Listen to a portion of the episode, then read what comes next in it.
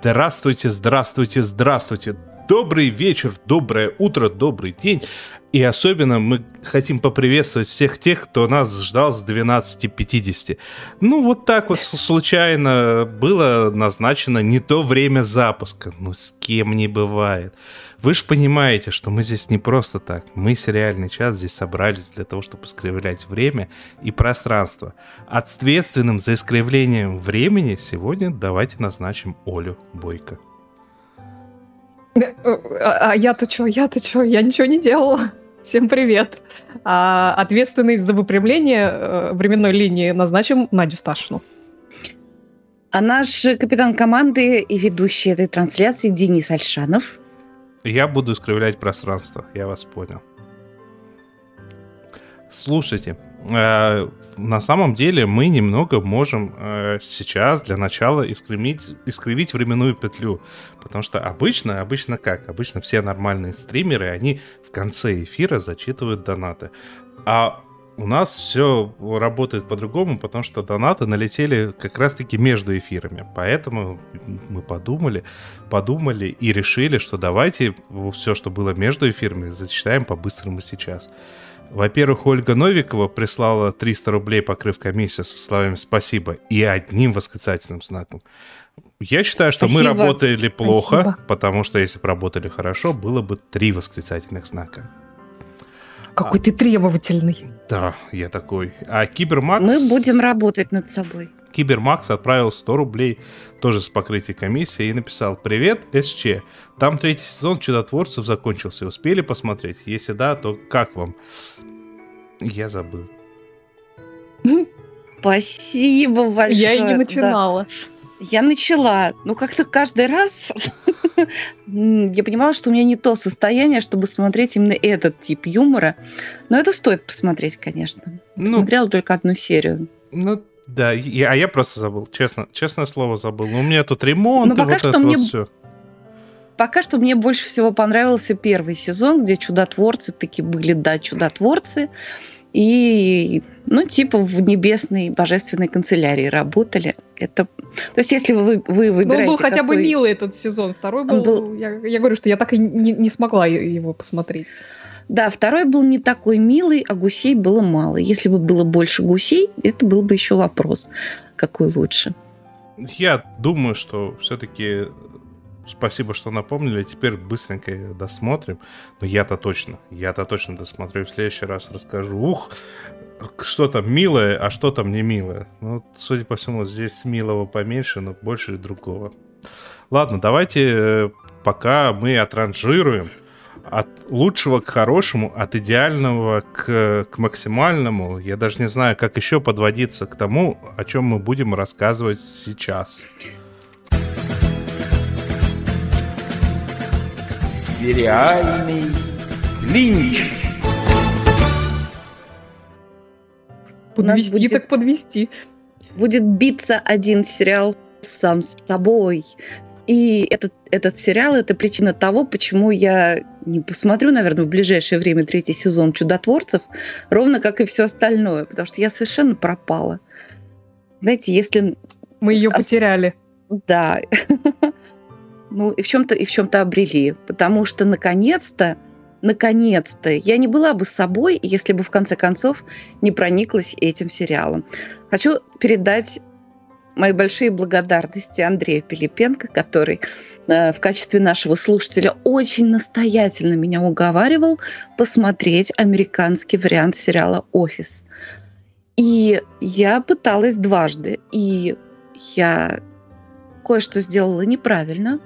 Поэтому сейчас я вам расскажу всю историю с самого начала, чтобы, во-первых, вы не повторили мою ошибку, если вы до Да, расскажи, пор... как правильно, не, не, а то я все Оль, еще не неправильный так. вопрос. Ну ты расскажи уже, mm-hmm. о чем сериал-то? Давайте я расскажу. Оба сериала «Офис» строятся примерно по, так сказать, одной и той же схеме. Нам показывают жизнь офиса, ну, контора по продаже бумаги, ничего особенного. Все очень буднично. Но там э, начальник такой совершенно, во-первых, кошмарный самодур. Во-вторых, он, э, можно было бы сказать, придурок, но он нечто большее.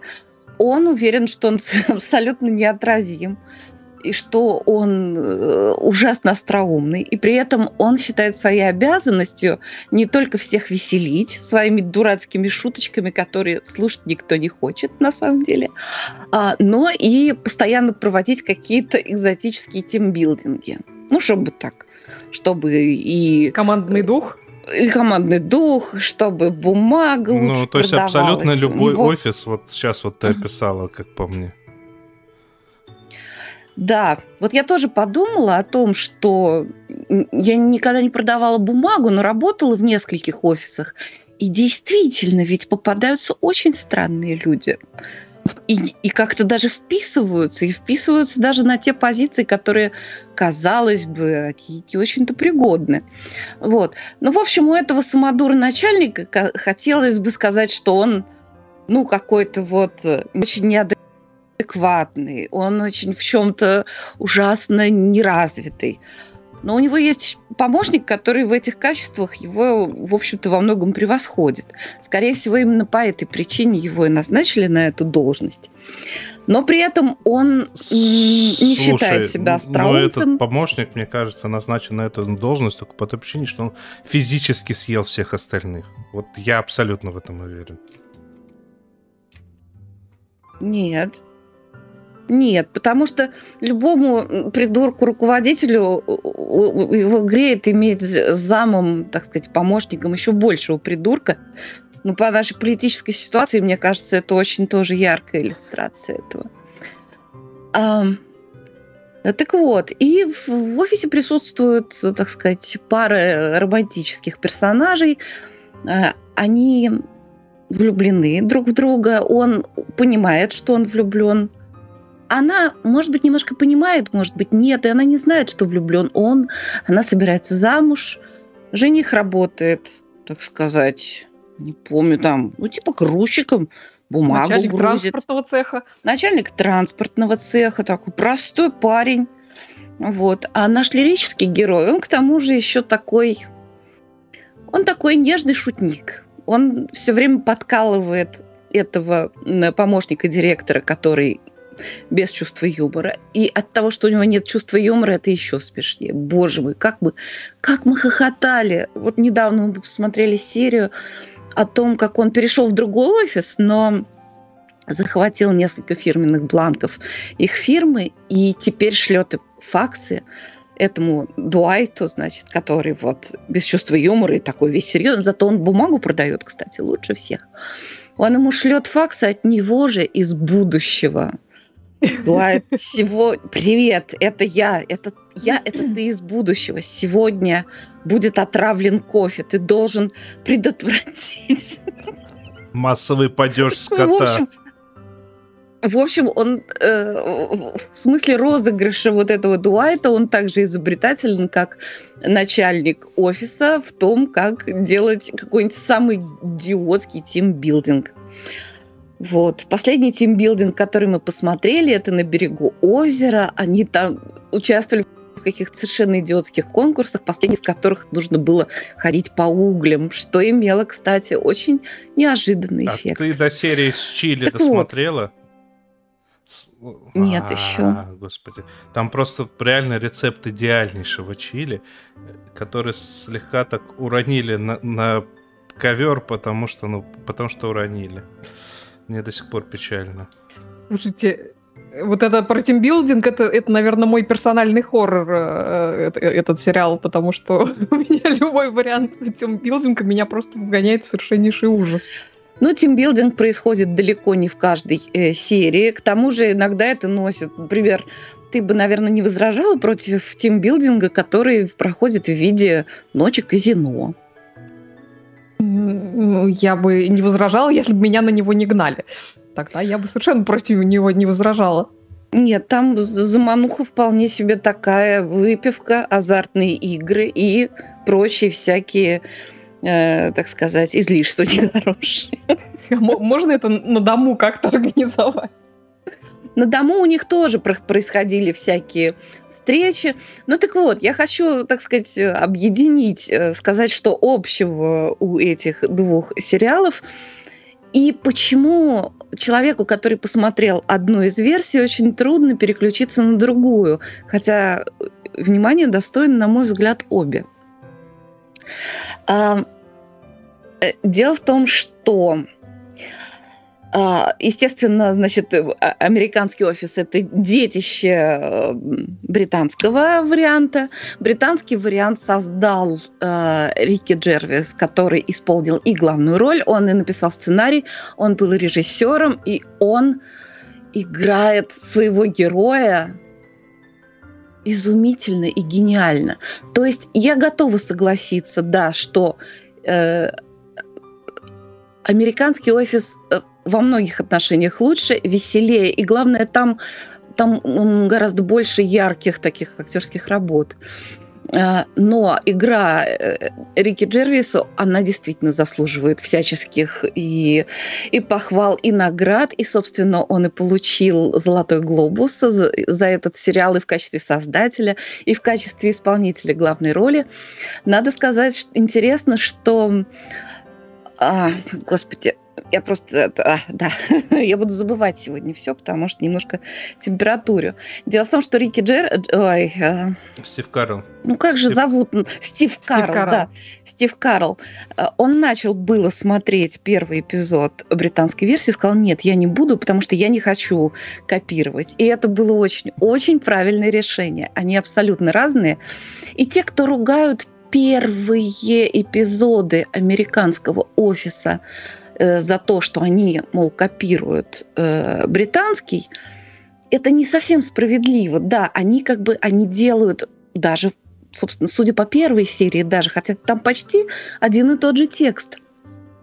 Но они делают абсолютно два разных шоу. Ну, слушай, Если... слушай, на самом деле большинство тех, кто э, так и не проникся американским офисом и при этом смотрели британские, они именно вот очень поспешно сделали суждение по первым вот этим вот сериям, которые повторяют по-другому, не по-другому, им было все равно, потому что они, ну как же, ну зачем мне смотреть повторения, почитали многие, и не дошли как раз-таки до тех моментов, когда просто он взял и, ну, на самом деле переплюнул оригинал во многом, не во всем, но во и многом. все-таки а я немножко с тобой поспорю, потому что я считаю, что даже в первом сезоне кое в чем а, американский офис лучше. Не в смысле, так сказать, э, про, э, директор, он просто совершенно другой, его помощник придурковатый тоже совершенно другой. Э, актеры, исполняющих в британской версии, то они очень круты, каждый по-своему, и у них абсолютно другие персонажи, но лирическая парочка на мой взгляд, уже в первом сезоне. А, они смотрятся значительно... Ну, с одной стороны, они сделаны такой типично ромкомовской парочкой. То есть вот они такие у них химия, а, у них очень много милого. Вот если в британской версии актриса, которая играет вот эту секретаршу, она довольно холодная. И, собственно, и, и я вообще долгое время даже не могла сообразить, что персонаж Мартина Фримана он играет еще совсем молоденький. Конечно, до всякого Шерлока еще было. И что персонаж Мартина Фримана в нее влюблен. Но просто тут разница между британским характером и американским. Невозможно, то есть если британцы более стеснительны, да, они более, у них другое понятие о приватности, о собственном пространстве, о выражении э, чувств, в том числе и симпатий, то американцы просто не могли, так сказать, вот э, эмоциональную часть играть так же, как и британцы. Поэтому они сделали по-своему, они сделали по-другому. И вот эта пара э, э, на роль Мартина Фримана Э, взяли, так сказать, актера, которого зовут Джон Красинский, он совершенно шикарен. И да, вы знаете, как я люблю сериал «Шерлок», я люблю Мартина Фримана, считаю его очень крутым актером, особенно там вот «Фарго». Но тут он немножко еще не раскрылся, как мне кажется. Вот как комедийный актер, например, тоже в, в таком же молодом возрасте. Он, по-моему, сыграл намного лучше а, в сериале Black Books, книжная лавка Блэка. Так же, как, кстати, и секретарша, которая вот, вот она гораздо лучше смотрелась в Black Books, да. Вот, так что уже милота какая-то особенная, вот она появляется уже, на мой взгляд, даже в первом сезоне американского офиса. Так вот, значит, какие я сделала ошибки, которые не дали мне насладиться длинным сериалом «Офис» с самого начала. Ну, во-первых, я сравнивала. Сравнивать не надо. Это уже понятно. Во-вторых, а потом, когда я прочитала, и, и мне сказали, что да, там со второго сезона гораздо лучше, я попыталась начать смотреть со второго сезона. Потому что я думала, ну как же, я же знаю, какие там отношения между персонажами. Я же видела британскую версию. Так делать тоже не надо. Понимаете, вы должны проникаться этими персонажами и разрабатывают их характеры американцы очень постепенно. Если поначалу кажется, что они сделали попроще, то есть если э, э, э, версия, которая британская, BBC, кажется, да, она, она более про жизнь. Она такая полудокументари. Вот то, что касается документари, они оставили. Но американцы сделали гротеск, а тут все больше похоже. То есть и придурковатость более приближена, так сказать, к человеческому варианту, к тому, что бывает на самом деле. То есть это даже не выглядит как комедия. То есть я думаю, что многие, кто, э, так сказать, понимает юмор таким более ну, в стиле таких обычных комедий, да, кто не знаком с образчиками такого британского юмора с абсолютно серьезным выражением лица, вот, многие могут не понять даже с самого начала, что это комедия. Хотя нет, все-таки Рики Джервис там отжигает, то плясать начинает, то еще чего-то. Это, конечно, безумно забавно. Вот. если поначалу кажется, что американцы упростили персонажей, что у, брита... у британцев больше полутонов, больше намеков, больше вот всего того, за что я тоже люблю британское кино, а, но они взяли, так сказать, основу, и они усилили тем, в чем они сильны. При этом они не сделали на самом деле просто. Они добавляют оттенков каждому персонажу просто слой за слоем, слой за слоем. И наблюдать за этим нужно именно с первого сезона обязательно. Тем более первый сезон, как и в британской версии, он длится всего 6 получасовых серий, много времени вы на это не потеряете. А потом уже, когда вы начнете смотреть второй сезон, вы пропадете для общества, как и я пропала. Не смотрю, не могу сейчас смотреть какие-то другие сериалы. Слушай, тут хороший так комментарий вот. на самом деле в чате. New Millennium пишет, имха на входе офис выглядит тяжело, даже несмотря британский. Зато потом как разгоняется, и это так, да, и вот и ты сейчас подтверждаешь именно эти слова.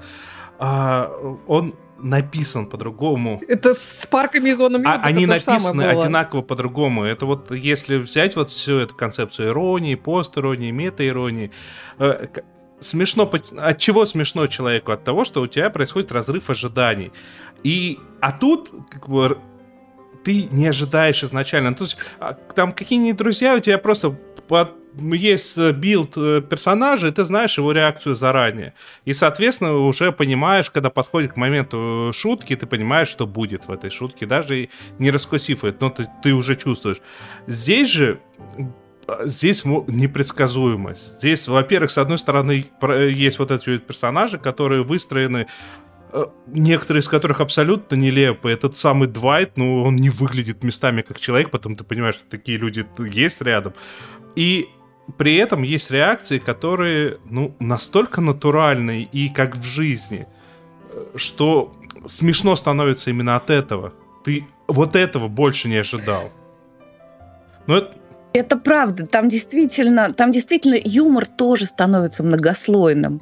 То есть иногда это просто комедия положений, иногда это безумно какой-то смешной диалог, иногда это действительно какой-то очень неожиданный поворот. Иногда это такой розыгрыш, что ты просто вот хохочешь под столом. И и, и, и еще я хотела сказать, что важно, если вы смотрите сериалы с переводом, а вообще-то очень легко найти в сети э, вариант э, без озвучки и с русскими субтитрами, конечно, это наилучший вариант, но когда я выясняла, поскольку я собиралась смотреть с человеком, который не очень хорошо видит субтитры, поэтому мне приходится выбирать варианты озвучки. И когда я гуглила, какой выбрать, очень многие пишут только озвучка первого канала. Это, к тому же это дубляж. На мой взгляд, это всегда хуже, потому что мешает, не, он не позволяет слушать речь актеров. Я-то уже навострилась, я сквозь перевод всегда слышу интонацию актерскую.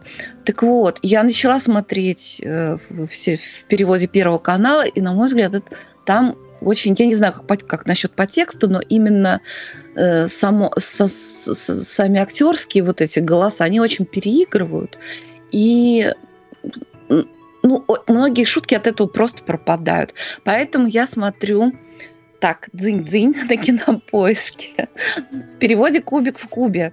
Там, кстати, они, я не знаю, что там пропадает при переводе, но, на мой взгляд, переводили люди, именно переводчик переводил, который сериал любит, э, ценит, и там даже игру слов местами переводят очень классно. Вот. Прям такие, да, даже таких словечки, прям, которые я запомнила, и которые, я думаю, станут у нас какими-то мемными. Так если Дуайт, значит, если там кто-то там мое детище, то, то то, что он придумал, это ж мое внучище. Прелесть. Мне вот нравится, там очень много хороший, классный перевод игры слов идет. Очень здорово. В общем, если смотреть с переводом, то только кубик в кубе. И голоса хорошие, приятные, они действительно слушают интонацию, так сказать, вот как актеры сами делали. Они что-то там выдумывают сами из головы, как их учили в училище. Вот. Еще я хотела сказать э, интересный, забавный момент. Я прочитала о том, как Джона Красински утверждали на роль вот этого, значит, мальчика лирического героя, который еще всех разыгрывает. Оказывается, он был огромный фанат британской версии – его даже пробовали на... Хотели даже утверждать его на роль вот этого вот самого босса, который Стив Карл. Но он считал, что ему больше подходит вот персонаж Мартина Фримана. Собственно, в итоге-то его и утвердили. Но во время прослушивания, когда он уже пришел на пробы, он, значит, очень нервничал, расхаживал там из угла в угол, что-то такое в предбаннике, и к нему подошел один из продюсеров. Сказал, вы очень волнуетесь? А чего вы, собственно, волнуетесь? Говорит, да я волнуюсь, что наши испоганят шикарный британский сериал. Сказал он человеку, который, собственно, который, собственно, отвечал за то, чтобы сделать шоу. Вот, но поскольку теперь мы уже знаем, что э, офис американские делали люди с очень классным чувством юмора, он не обиделся его взяли на эту роль, и он гораздо, гораздо сыграл лучше, чем Мартин Фриман, на мой взгляд. Ну, они сильно вот, разные, столько... сильно разные, даже не актеры именно, а персонажи, э, прям итоговые персонажи, персонажи абсолютно разные, разные, абсолютно. Дело в том, что там абсолютно все персонажи итоговые, они разные.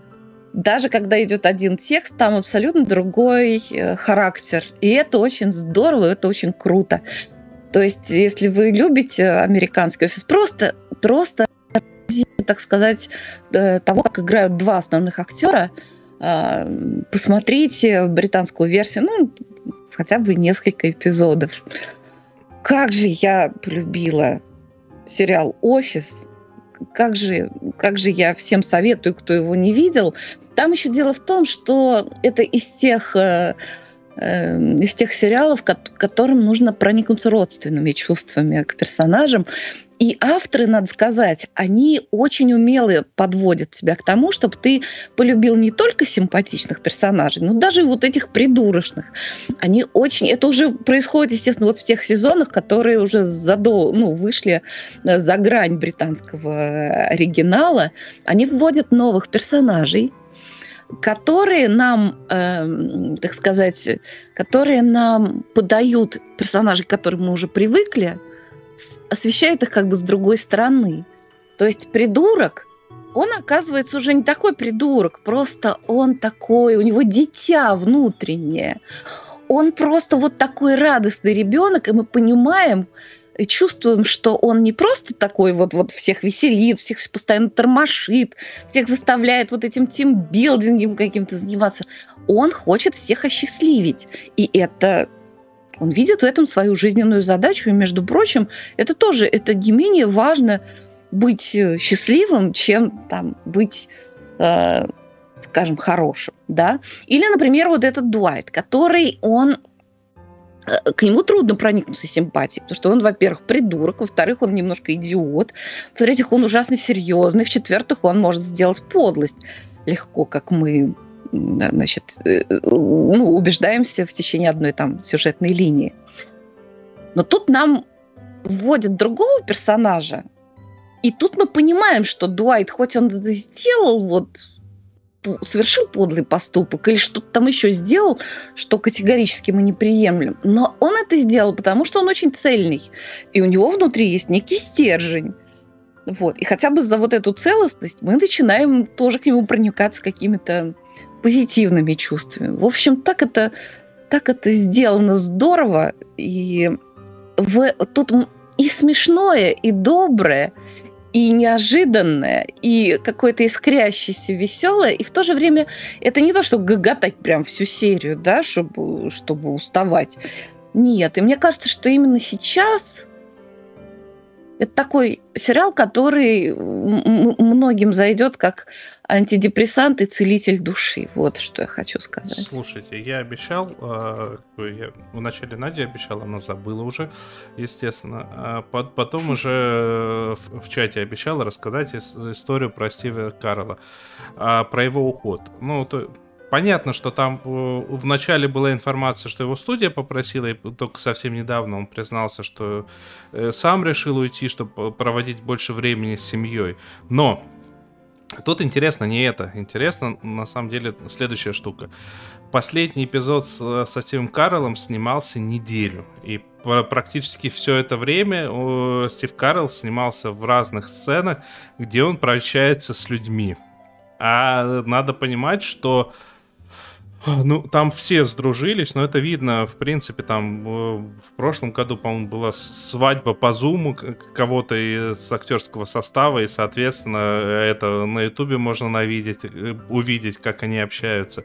И вот это вот в течение недели, вот это вот состояние, которое мы видим у Стива Карла, очень такого грустного, который, у, уход, который уходит, а, оно на самом деле было, было максимально искренним. То есть он в течение недели, изо дня в день переживал момент расставания с людьми, которые ему, по сути, стали очень близкими, друзьями. Это прям, прям мое уважение. Очень трогательно. Да. Ну что, Надь, есть что добавить?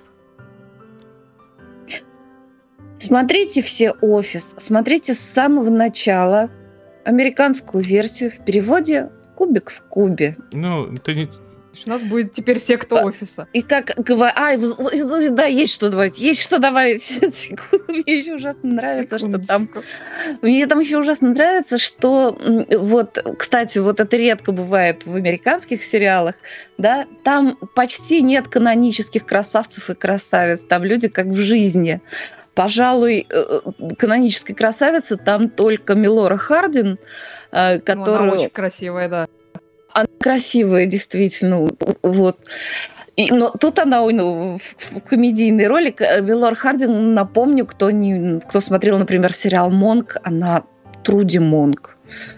Безумно трогательная такая. А тут она, конечно, у нее персонаж совершенно другой. Она встречается со Стивом Карлом на минуточку, поначалу являясь его боссом. Так что там Высокие отношения. Да, высокие, высокие отношения. вот. А Еще, кстати, в американской версии очень многие актеры а, принимали участие в написании сценария, там, в разработке своих персонажей. Это всегда идет на пользу, а, потому что они знают, то есть человек, который придумал что-то смешное или шутку, или придумал какие-то, значит, еще какие-то душевные подводные течения своего персонажа, он знает, как это подать, по, еще поэтому еще это очень так здорово смотрится. В общем, масса достоинств этого сериала. Но я пока, пока практически не вижу недостатков. Мне кажется, что даже первый сезон весьма хорош, но дальше он просто блистательный. Я-то, конечно, грешным делом надеялся, что ты скажешь, видите, мне таки на поиск занес, а вот ребятам не занесли, и поэтому вы, наши любимые зрители, можете помочь через The National Alert. Но раз ты сказала не это, мы тебя не осуждаем. Ну что, а, э, на этих словах, мне кажется, мы Надю должны отпустить. Да, я сегодня только, так сказать, я, я ухожу чуть раньше по уважительной причине. Вот. Здорово, я очень дорогая. Да, спасибо большое. Всех обнимаю, всем зрителям, слушателям большущее спасибо. Пока. Я буду присоединяюсь в качестве зрителя. Отлично. А, ладно, а, тогда мы, мы поехали дальше. У нас есть еще что вам рассказать. Джин, бренди, ром. Я на службе, сэр. Значит, виски. Ну, можно и виски, чего уж там. Вот, я думал, ты поставишь мне заставочку долгожданная, но как бы виски тоже пойдет. А, к чему мы это, собственно, с новым четвертым сезоном вернулся сериал The Sinner. А, в русской версии его перевели как «Грешница», хотя, собственно, та, такая, такое название подходило ему, ну, скорее, разве что в первом сезоне, ну, неважно.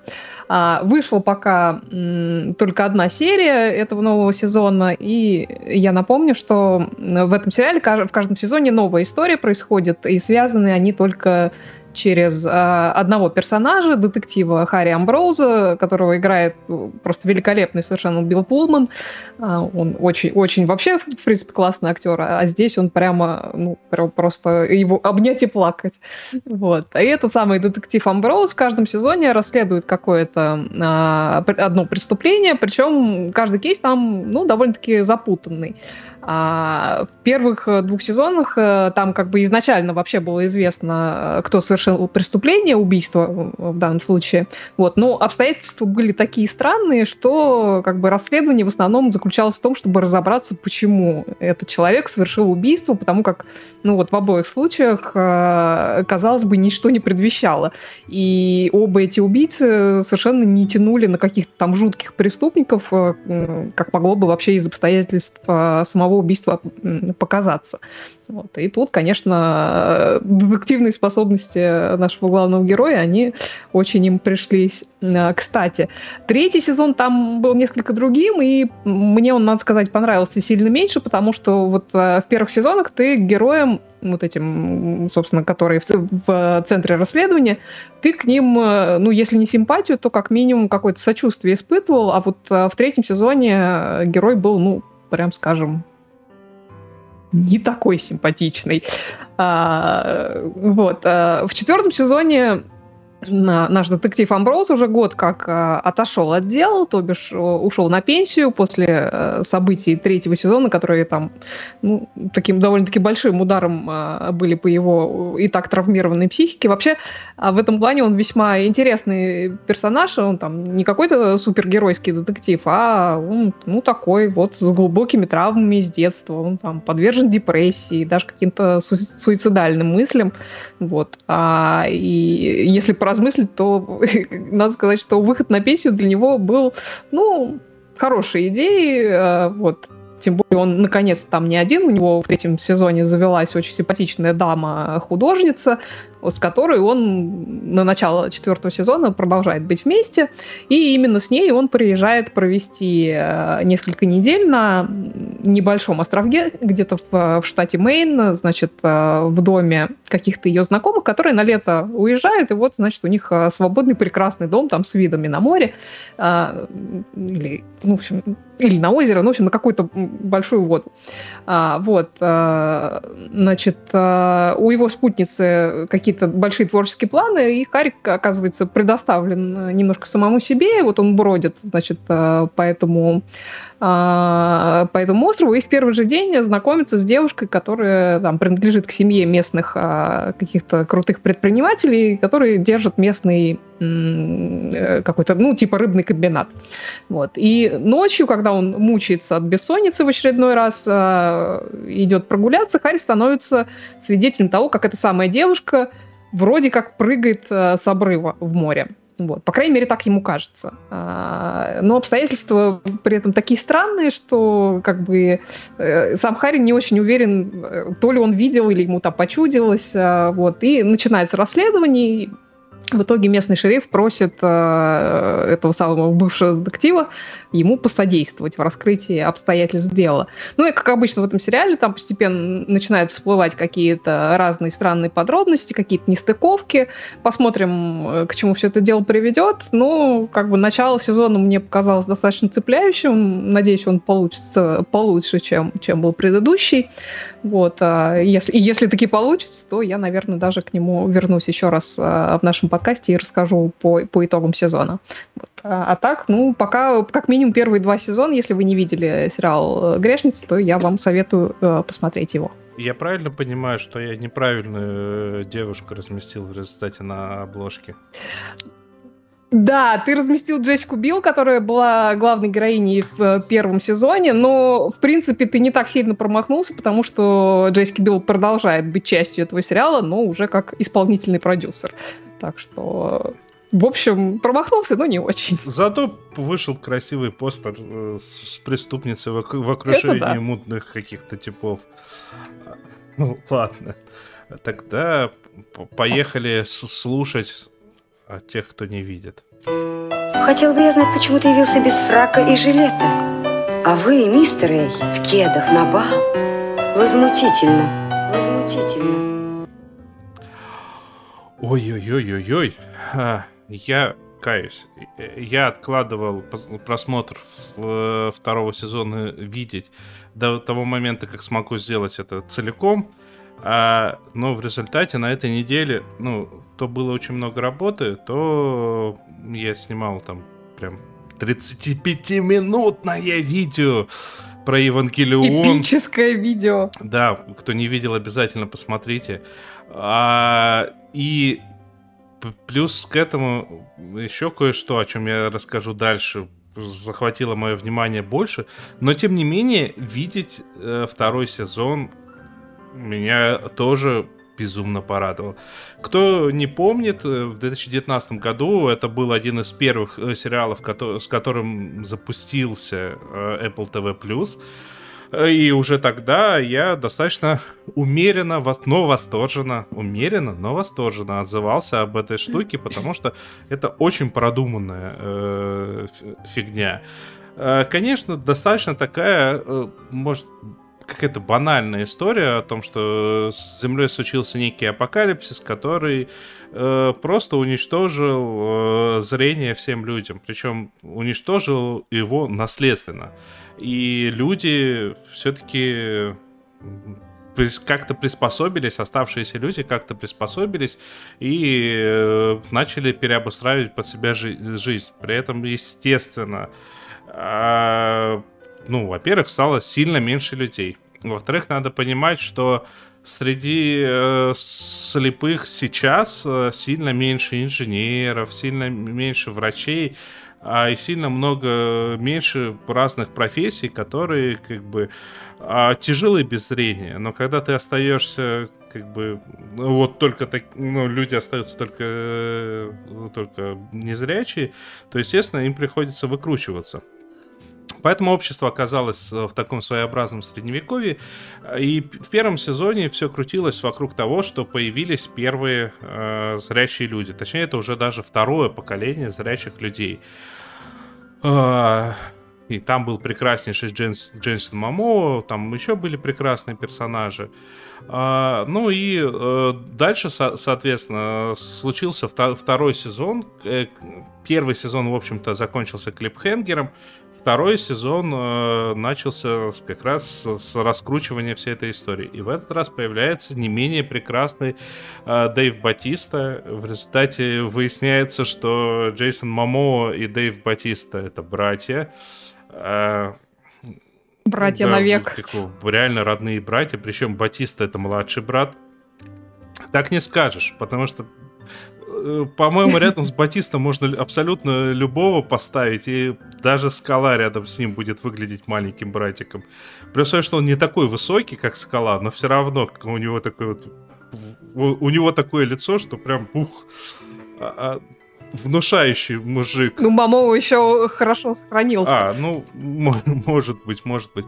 Да, и на самом деле э, сериал продолжает радовать э, своей продуманностью. Не, кон- конечно, я абсолютно уверен, что если ты начнешь вдумываться, вкручиваться туда вот э, с этими, со всякими придирками, то выяснится, что все это вот незрячее кунг-фу, это все херня лютая, и так оно работать не будет. Но как я всегда говорю, если вы во время просмотра не задумываетесь о том, что есть какие-то э, несостыковки, значит оно продумано достаточно хорошо. И здесь это как минимум выглядит обалденно. А, ну, во всем остальном сюжет развивается в какую-то сторону. Все так же продвигается идея о том, что, ну, как бы вот эти вот э, зрячие люди, они не сверхоружие. Ну, то есть, да, они при должных навыках, они, естественно, эффективнее. А, но из-за того, что их всего двое, а вокруг э, тысячи этих э, воинов слепых, которые привыкли к тому, что они слепые, они при- привыкли к этой жизни, они идеально ориентируются на слух, они не сверхоружие. Плюс в любой момент можно оказаться в темной комнате. Тоже не надо забывать а, об этом. Плюс не забывайте, что во всех помещениях, э, если и горит огонь, то он горит только для того, чтобы согреться. Либо еду приготовить. А свечек в помещении не будет. И окон в помещениях-то можно не делать. Зачем они? Э, Для воздуха маленькие отверстия, которые легче прикрывать э, зимой, нежели там большое окно. Вот, вот как бы и весь подход. А. Короче, мне кажется, пока я до конца не досмотрю, как-то глубже погружаться не во н- особо не во что. Да, тут э, лор расширяется, тут э, много таких подковерных... Во втором сезоне стало очень много подковерных игр в духе Игры престолов. Э, типа, вы пришли в мой город, э, королева, я, это, но я хочу сохранить власть, ну и вам нужна моя поддержка, давайте поженимся, вот это вот все. А какого? Нет, нет, нет, я сама не готова. Как у них там чуть что сразу Я жениться. сам, ну, как бы для монархии-то это нормально. Э, как бы я сама не готова, вот это вот все, плюс там шикарнейший момент искусства. Момент искусства это это последнее, на чем я остановился, это на самом деле гениально. Они стоят так на такой винтовой лестнице, вся эта знать стоит на винтовой лестнице, а в костюмах, ко- э, которые, ну, на самом деле, да, даже симпатично выглядят, но у всех костюмах на знати видно, что а, они такие рельефные, то есть если их потрогать, то оно будет отличаться, то есть ну, как-то вот это вот нужно, чтобы оно было таким. И внизу стоит такая гигантская металлическая бочка, жутко выглядящая, и в нее, соответственно, мастер-художник вот этот вот бросает что-то, и там объявля- объявляет там «розмарин с корицей», и такой... И там сверху тебе так благородно То есть а- ароматы да, да, да. И сверху такие люди благородно стоят, естественно, как бы смотрят кто куда, э, как бы за, этим все хорошенько следят. И такие лица такие, а, да, да, настоящее искусство. Токсикомания. Э, Да, на самом деле, вот эти вот вещи шикарнейшие. Потом отношения, опять же, такие двух братьев этих, они тоже прекрасные, хотя немного отдают Игры престолов, где эти, а, господи, пес со своим братом, а, которые друг друга э, ненавидят, но здесь прям такие причины, ну, конечно, Санта-Барбара Санта-Барбарой, но ну, достойно, прикольно, весело, там, там, ты убил Санта-Барбара просто этого. в ДНК любого сериала. это, конечно, да. Ну, слушай, это проще всегда. Ты убил этого. И этот молчит потом в следующей сцене. На самом деле я должен был убить того-то, но... Но я спойлерить не буду, кого, что, зачем и кто кого пытает, но... Это, конечно... И анекдотично, с одной стороны, но и весело, и как бы... В первом сезоне было преступно мало Мамоо. Во втором сезоне его сделали побольше, плюс Батисты побольше, и это Но это доставляет. Это, конечно, дурка лютая, но доставляющая дурка. Видеть мне безумно нравится. Ух, вот так вот. Ну что, Оль, передаю тебе слово и на секунду отхожу, э, потому Давай. что у нас сегодня будет обязательная рубрика «Не эпизода без книги». Ты даже заставочку... Резать к чертовой матери! О, как. То стоило мне это попытаться пожаловаться, как ты сразу это поставил мне заставочку. Да, а, да, я к вам пришла с новинкой от э, канала NBC, сериал «Лабрея», так он и переводится, «Лабрея» в, в русской версии. Вышло пока три серии из десяти. Действие происходит в, точнее, оно начинается в современном Лос-Анджелесе, в районе битумных озер Лабрея, отсюда название сериала. И вот одним прекрасным утром, во время обычной совершенно суматохи, утренней пробки, там с обычными раздраженными опаздывающими людьми, происходит э, катастрофическое событие невиданного масштаба. Посреди города внезапно образуется огромный провал, просто таки, такая дыра в никуда, в которой которую проваливаются там дороги, здания и, само собой, какое-то количество людей, ну, там, несколько сотен, скажем. Ну, то есть там количество, не, по-моему, не уточняется, ну, в общем, много народу туда провалилось. То есть кто-то успевает убежать, кто-то нет. А некоторые семьи, оказывается, разделены на тех, кто провалился, и тех, кто нет. Естественно, на место тут же прибывает Э, прибывают представители местного Министерства безопасности, которое там начинает расследовать э, произошедшее. И очень быстро выясняется, что за какое-то время до вот этого события что-то похожее произошло в другом месте, но как бы простое население явно не в курсе. Вот. А изначально все, естественно, думают, что провалившиеся в дыру никаким образом э, выжить не могли, и поэтому даже э, речи не идет о каких-то спасательных э, операциях. Вот. Но муж одной из провалившихся утверждает, что как бы это все не так, и что, значит, как минимум его жена жива, и даже приводит вроде как неоспоримые тому доказательства. А, это как бы с одной стороны. А с другой стороны, мы как зрители практически сразу знаем, что провалившиеся э, вполне себе живы, и находятся они в каком-то непонятном месте с дикой природой. Там тебе и, и лес, и, и, и поле, и скалы, и горы, и там, не знаю, какая-то поляна, на которой Значит, они в итоге все так или иначе собираются, начинают там все, не знаю, все припасы туда стаскивать, вот, ну, в общем, как-то э, сорганизовываться, вот. А также в этом месте вводятся какие-то довольно странные животные, а на небе видна огромная такая светящаяся щель, просто как в «Докторе Кто», вот, и как бы э, понятно, что все они вот вроде как в эту щель э, в этом месте сквозь эту щель в этом месте оказались.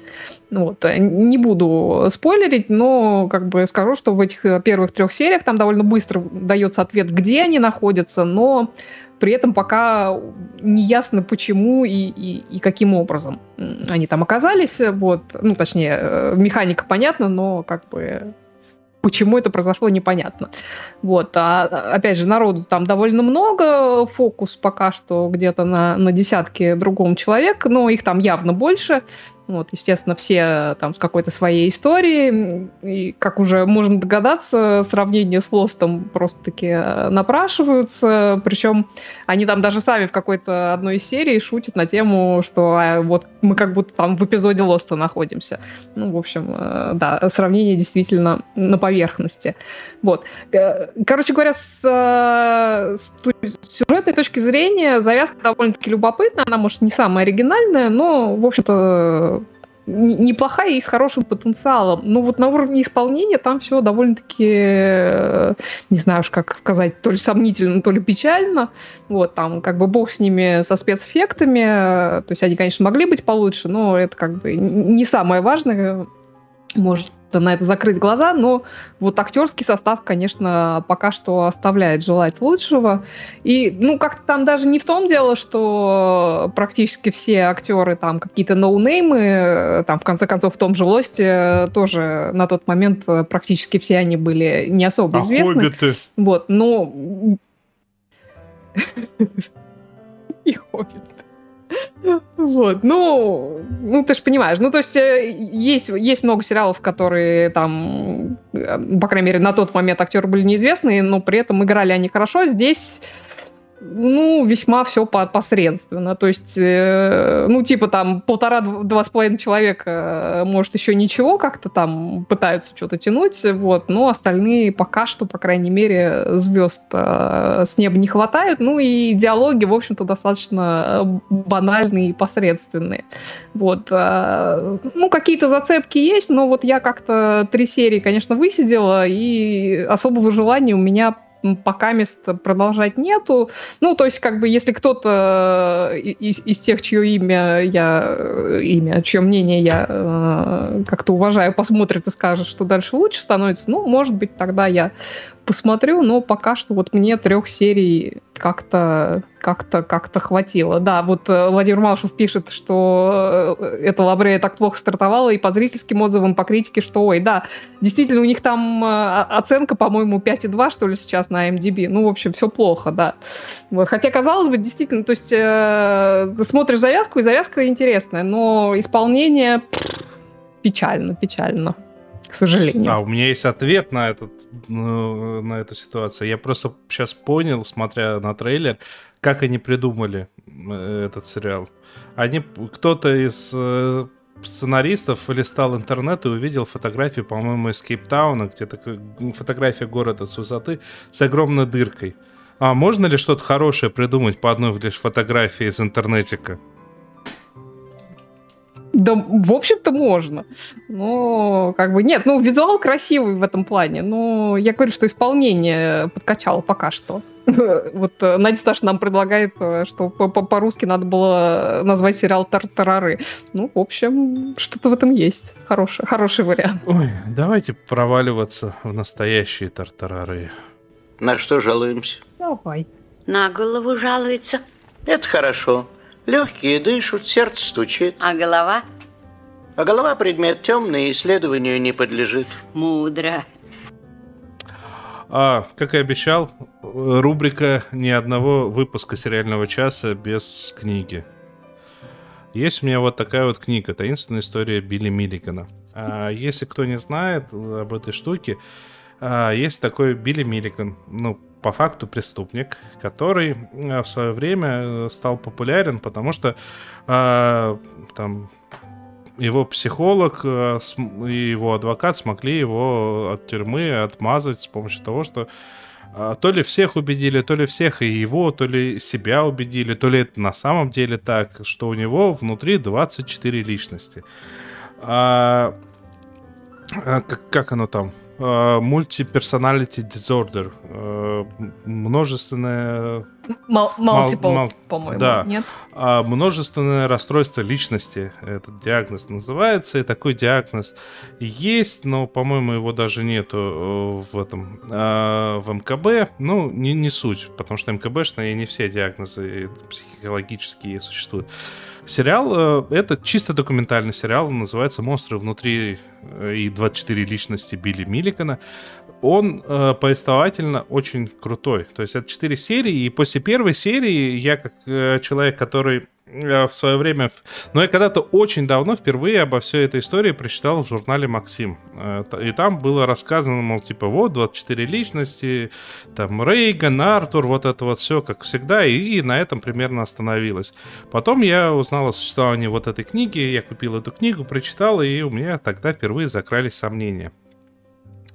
А после этого я через какое-то время вернулся к этому вопросу, понял, что, как бы, судя по всему, это та еще была лайка, потому что с конца 70-х, э, когда был всплеск э, вот этих самых, этого самого диагноза, как-то психологи не стали выходить со словами типа все это фигня, но тем не менее это э, не психологи, психиатры и неврологи, они не стали выходить со словами, что все это фигня, но почему-то диагноз этот э, чуть ли не в ноль пропал и перестал существовать, и, судя по всему, к тому есть все основания. Потом я выяснил, что Дэниел Кис написал пред... книгу про предыдущий подобный случай. Сибил, э, она, по-моему, книжка зовется. А, посмотрел пару видео оттуда, был в шоке. Ну, там, там вообще э, супер картина, типа, пациент под гипнозом. Типа, а с кем вы хотите сегодня поговорить? Ну, там называют личность, типа, маленькая девочка. Да, сейчас. «Э, Здравствуйте. Вот это вот все, это, конечно, адово переигрывание, это ну, это за рамками моего понимания. И вот после первой серии сериала я такой, ребята, а вы серьезно хотите рассказывать так, как будто это вот стопроцентная правда и нету никаких сомнений? Но потом они начинают накручивать вокруг этого всего очень, ну, как бы, все остальные сомнения. Вот, грубо говоря, как это вот развивалось, как эта вся история развивалась, то есть вначале поймали, грубо говоря, серийного насильника, он виноват в трех изнасилованиях, он виноват в множестве краж, он там в, в, в грабежах, уч... э, ну, грабежи совершал. Его поймали, его начали судить, и в проц... ну, то есть вначале к нему и по, по описанию такое отрицательное э, отношение, потом начинается вот это вот все выстраиваться, когда он а, ну, типа, да, он у него множественные личности, он пережил травму, вот это вот все. там постепенно, типа, он такой смягчение, смягчение, смягчение, а потом на это начинают накидываться всякие моменты, которые очень часто заб- забываются. И к к концу ты остаешься без э, ответа. Ну, то есть никто тебе в сериале, не, вот в этом документальном сериале не скажет, существует такой диагноз, не существует. Потому что пока нет однозначного мнения о том, существует он, он или нет. А никто тебе в конце не скажет, типа, страдает этот человек этим, либо он просто высокоорганизованный социопат и психопат. Или наслаждается. Ну, типа того, да. Ну, слушай, он на самом деле заработал э, достаточно много на, на, всем этом безобразии, потому что он, с одной стороны, умудрился права на книгу и на свою историю, на экранизацию продать неоднократно. С другой стороны, он э, начал рисовать практически сразу. Ему устраив... продавали его работы достаточно дорого, ну, потому что он известен устраивали выставки, потому что он известен. А, ну, то, то есть он достаточно неплохо-то э, жил со всего этого. И плюс к этому э, явно он в какой-то момент совершил еще убийство. Уже, пос... уже в процессе того, что как бы он находился типа на лечении. А по сути он сбежал ми- ну, минимум от 75 лет за, э, за- это, в тюрьме, а так-то и там 210, что ли, в максимуме должно было быть. А, ну, то есть вся эта история, она достаточно мутная, но что мне безумно пора- э, понравилось, э, ну, не порадовало неправильно, да и понравилось неправильно, что мне очень запало, э, пос- фраза, которая она постепенно-постепенно усиливалась в течение всего вот этого повествования, и в конце она была озвучена прям явно красиво. Почему все всегда говорят о том, э, как о самом Билли Миллигане, но типа за ним забылись его жертвы. А жертвы-то были, и жертвы были реальные. А, ну, как минимум 4 человека. Ну, то есть это не считая тех, кого он ограбил, потому что, ну, как бы тут это все помягче, э, полегче, помягче, но он как бы как минимум троих э, девушек изнасиловал, и как минимум одного человека он убил. И за всей этой историей мы знаем, кто такой Билли Миллиган. Его чуть было не сыграл Леонардо Ди Каприо, там Спилберг покупал права. Но мы абсолютнейшим образом не знаем об этих жертвах. И это э, как бы... И это, это понятно, но это тоже вещь, которая как бы, ну, достаточно печальная, грустная и ужасная. Ну и плюс, все-таки очень печально, еще более печально, еще более грустно, что подобные э, не до конца понятные диагнозы могут при- привести к, к оправдательным приговорам, потому что, ну, на данный момент не используется э, там э, тот же самый гипноз, потому что он поставлен под гигантское сомнение. Не используется на данный... вот, да, для людей, которые были слабо подвержены гипнозу, а Билли Миллиган, который внезапно оказывался этим... э, э, с- человек с разбитой личностью, но при этом почему-то плохо был подвержен гипнозу. Э, Использовалось лекарство, по сути, сыворотка правды, которая э, сама по себе, ну, она достаточно сильно подавляет э, э, волю человека, и человек становится более внушаемым. То есть, опять же таки, мы вполне может быть, что вот этот человек достаточно хитрый, достаточно со- в большой степени социопат, проявлением шизофрении э, явно мог быть убежден врачом в том, что у него какие-то такие проблемы, и потом просто, ну, потому что во время суда речь шла о 10 э, ну, личностях, а постепенно это все дошло до 24. Ну, то есть такая вот история, очень мутная, очень сомнительная, очень э, сложная, и сериальчик вот этот документальный прям супер крутой, э, на мой взгляд, вышел.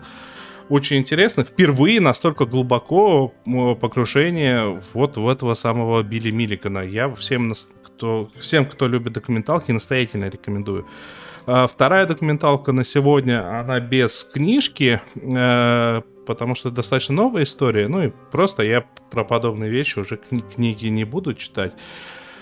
А, Доктор Смерть, подлинная история. А, Слово сериал я на, на экране оставил. Вот же я молодец. Ну ладно.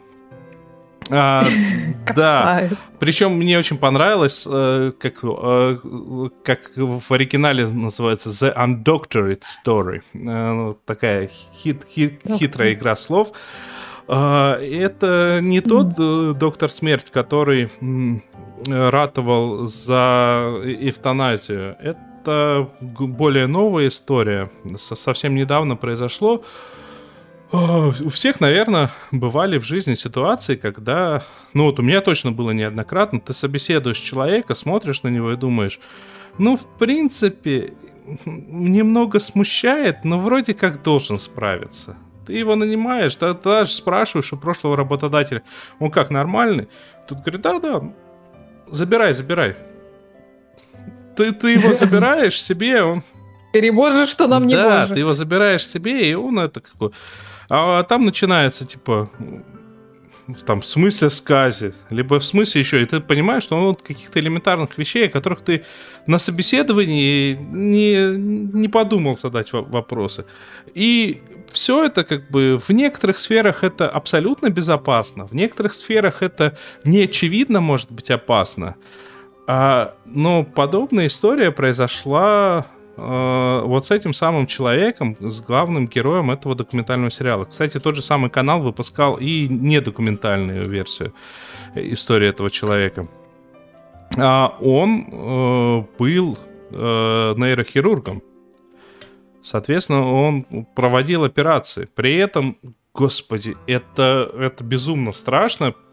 При- Я хорошо понимаю, что заставляло больницы. э, да, там даже речь не о покрывательстве идет, там речь о том, что э, что заставило больницы реагировать так, как они реагировали. Потому что э, если подобного врача э, начать выставлять со словами типа «Ты что ты здесь творишь, может у пациентов слож- сложиться паника. Пациент должен доверять врачу. И это очень странно. Это в человеческой психологии. э, то, что если ты... Если тебе рассказали, что в этой э, больнице есть врачи, был врач, которому не доверяли сами врачи, то человек скажет, а, в, этом, в этой больнице бывают врачи, которым доверять не стоит, и туда не пойдут. И это помимо просто финансов, это плохо само по себе. Но это все при этом, как бы это все действует против системы, в которой заложены механизмы самоврачевания. То есть есть рейтинги, есть разрешения, как бы... И вот мы живем, и, ну, естественно, не в России, мы живем в ощущении, что если врач э, реально не врач, то его должны лишить лицензии, вот это вот все. А оказывается, там внутри какие-то есть моменты. Здесь прозевали, там просмотрели, тут не, не передали, тут как бы забыли, здесь испугались, и вот это вот все накопилось, и на счету человека э, несколько жизней э, просто фи- прям люди скончались э, во время операции. И еще там с десяток э, людей, у которых жизни изуродованы в ноль. Потом ты смотришь на все это дело. Один из людей, у которого жизнь изуродована в ноль, это это друг этого самого врача. Это друг, с которым они употребляли наркотики, бухали, ходили по стриптиз-клубам. И вот этот вот друг лег э, под нож к нейрохирургу. Ну, то есть это не из-за того, что типа ай-яй-яй, нейрохирург что-то подобное употреблял.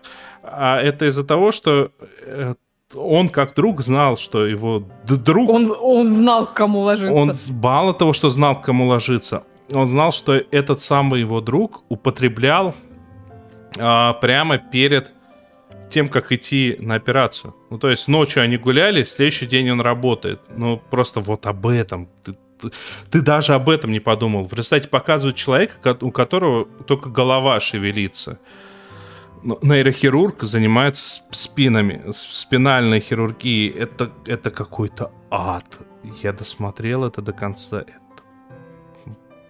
Я, не- я не знаю. Это с- очень страшно. Это, пиздец страшно. И вот я, не не знаю, мягче просто не выразиться. Ну вот, вот реально, мягче ну никак не выразиться. И ты понимаешь, что с одной стороны, а, если у тебя, вот еще раз возвращаясь к моему примеру, если рядом со мной, на моей практике, а я работаю, сколько? Ну, я 20 лет работаю. И из этих 20 лет я последние лет 12 регулярно кого-то либо собеседую к себе, либо собеседую, чтобы, ну, в- ко мне в подчинение, либо собеседую, чтобы там рядом со мной работали. И за эти годы а, я один раз сам, сам так ложанулся, и один раз э, ложанулся парень, который очень хорошо разбирается в своей сфере. Он нанял человека, который э, просто, а, ну, э, который обошелся в несколько миллионов рублей просто. Это самое мягкое, что я могу рассказать. Хорошо, что Ну, рублей. это понятное дело, хорошо, что рублей, хорошо, что не жизнь.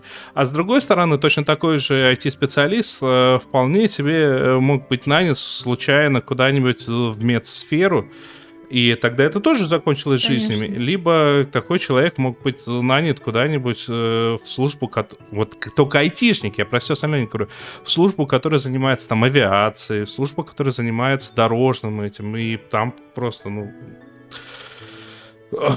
ну, как-то врач, мы, мы- Ну да, любая ошибка очень да, дорого да, стоит. да. И с врачом-то мы все сразу понимаем, что это так. Ну, тем более с хирургом. Окей, там с терапевтом как-то это настолько сильно не очевидно, как бы, потому что чаще всего к терапевту приходят с вещами гораздо более мелкими.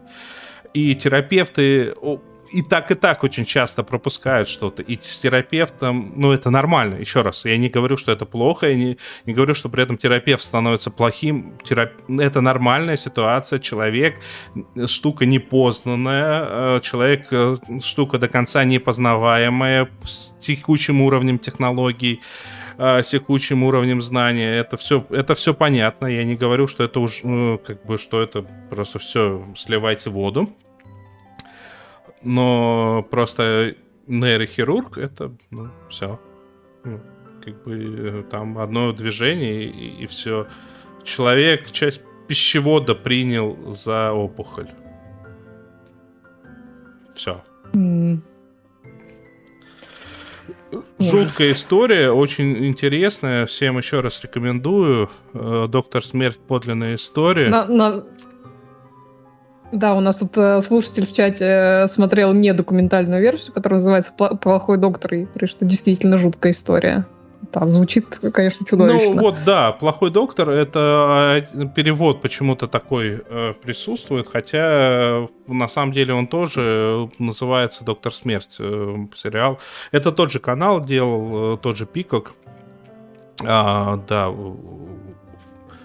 вот такая вот э, ситуация. А. Мгм. Так, э, о, тут комментарий в чате про Билли Миллигана, про сплит, э, что ли. А, нет, сплит на самом деле э, сильно относительно э, э, основывается на этой истории Билли Миллигана, потому что э, в сплите это, конечно, э, постмодерн версия этого супергероики, и там э, на самом-то деле речь про другое. Но там, да, там, там есть персонаж, э, который внезапно становится сверхмогучим, Ну, кстати, еще вещь, которая заставляет задуматься со всей этой историей Билли Миллигана, потому что э, там ведь у него были личности, которые никогда не были в, э, это, в Болгарии или откуда, в Румынии или в Венгрии, в Венгрии, Хангарии, Венгрии, но при этом разговаривает mm-hmm. по, по-венгерски, типа, э, там, или другая mm-hmm. личность по-арабски писать умеет. И в сериале это все озвучено, там в сериале это все хорошо объяснено, э, как бы как это происходит.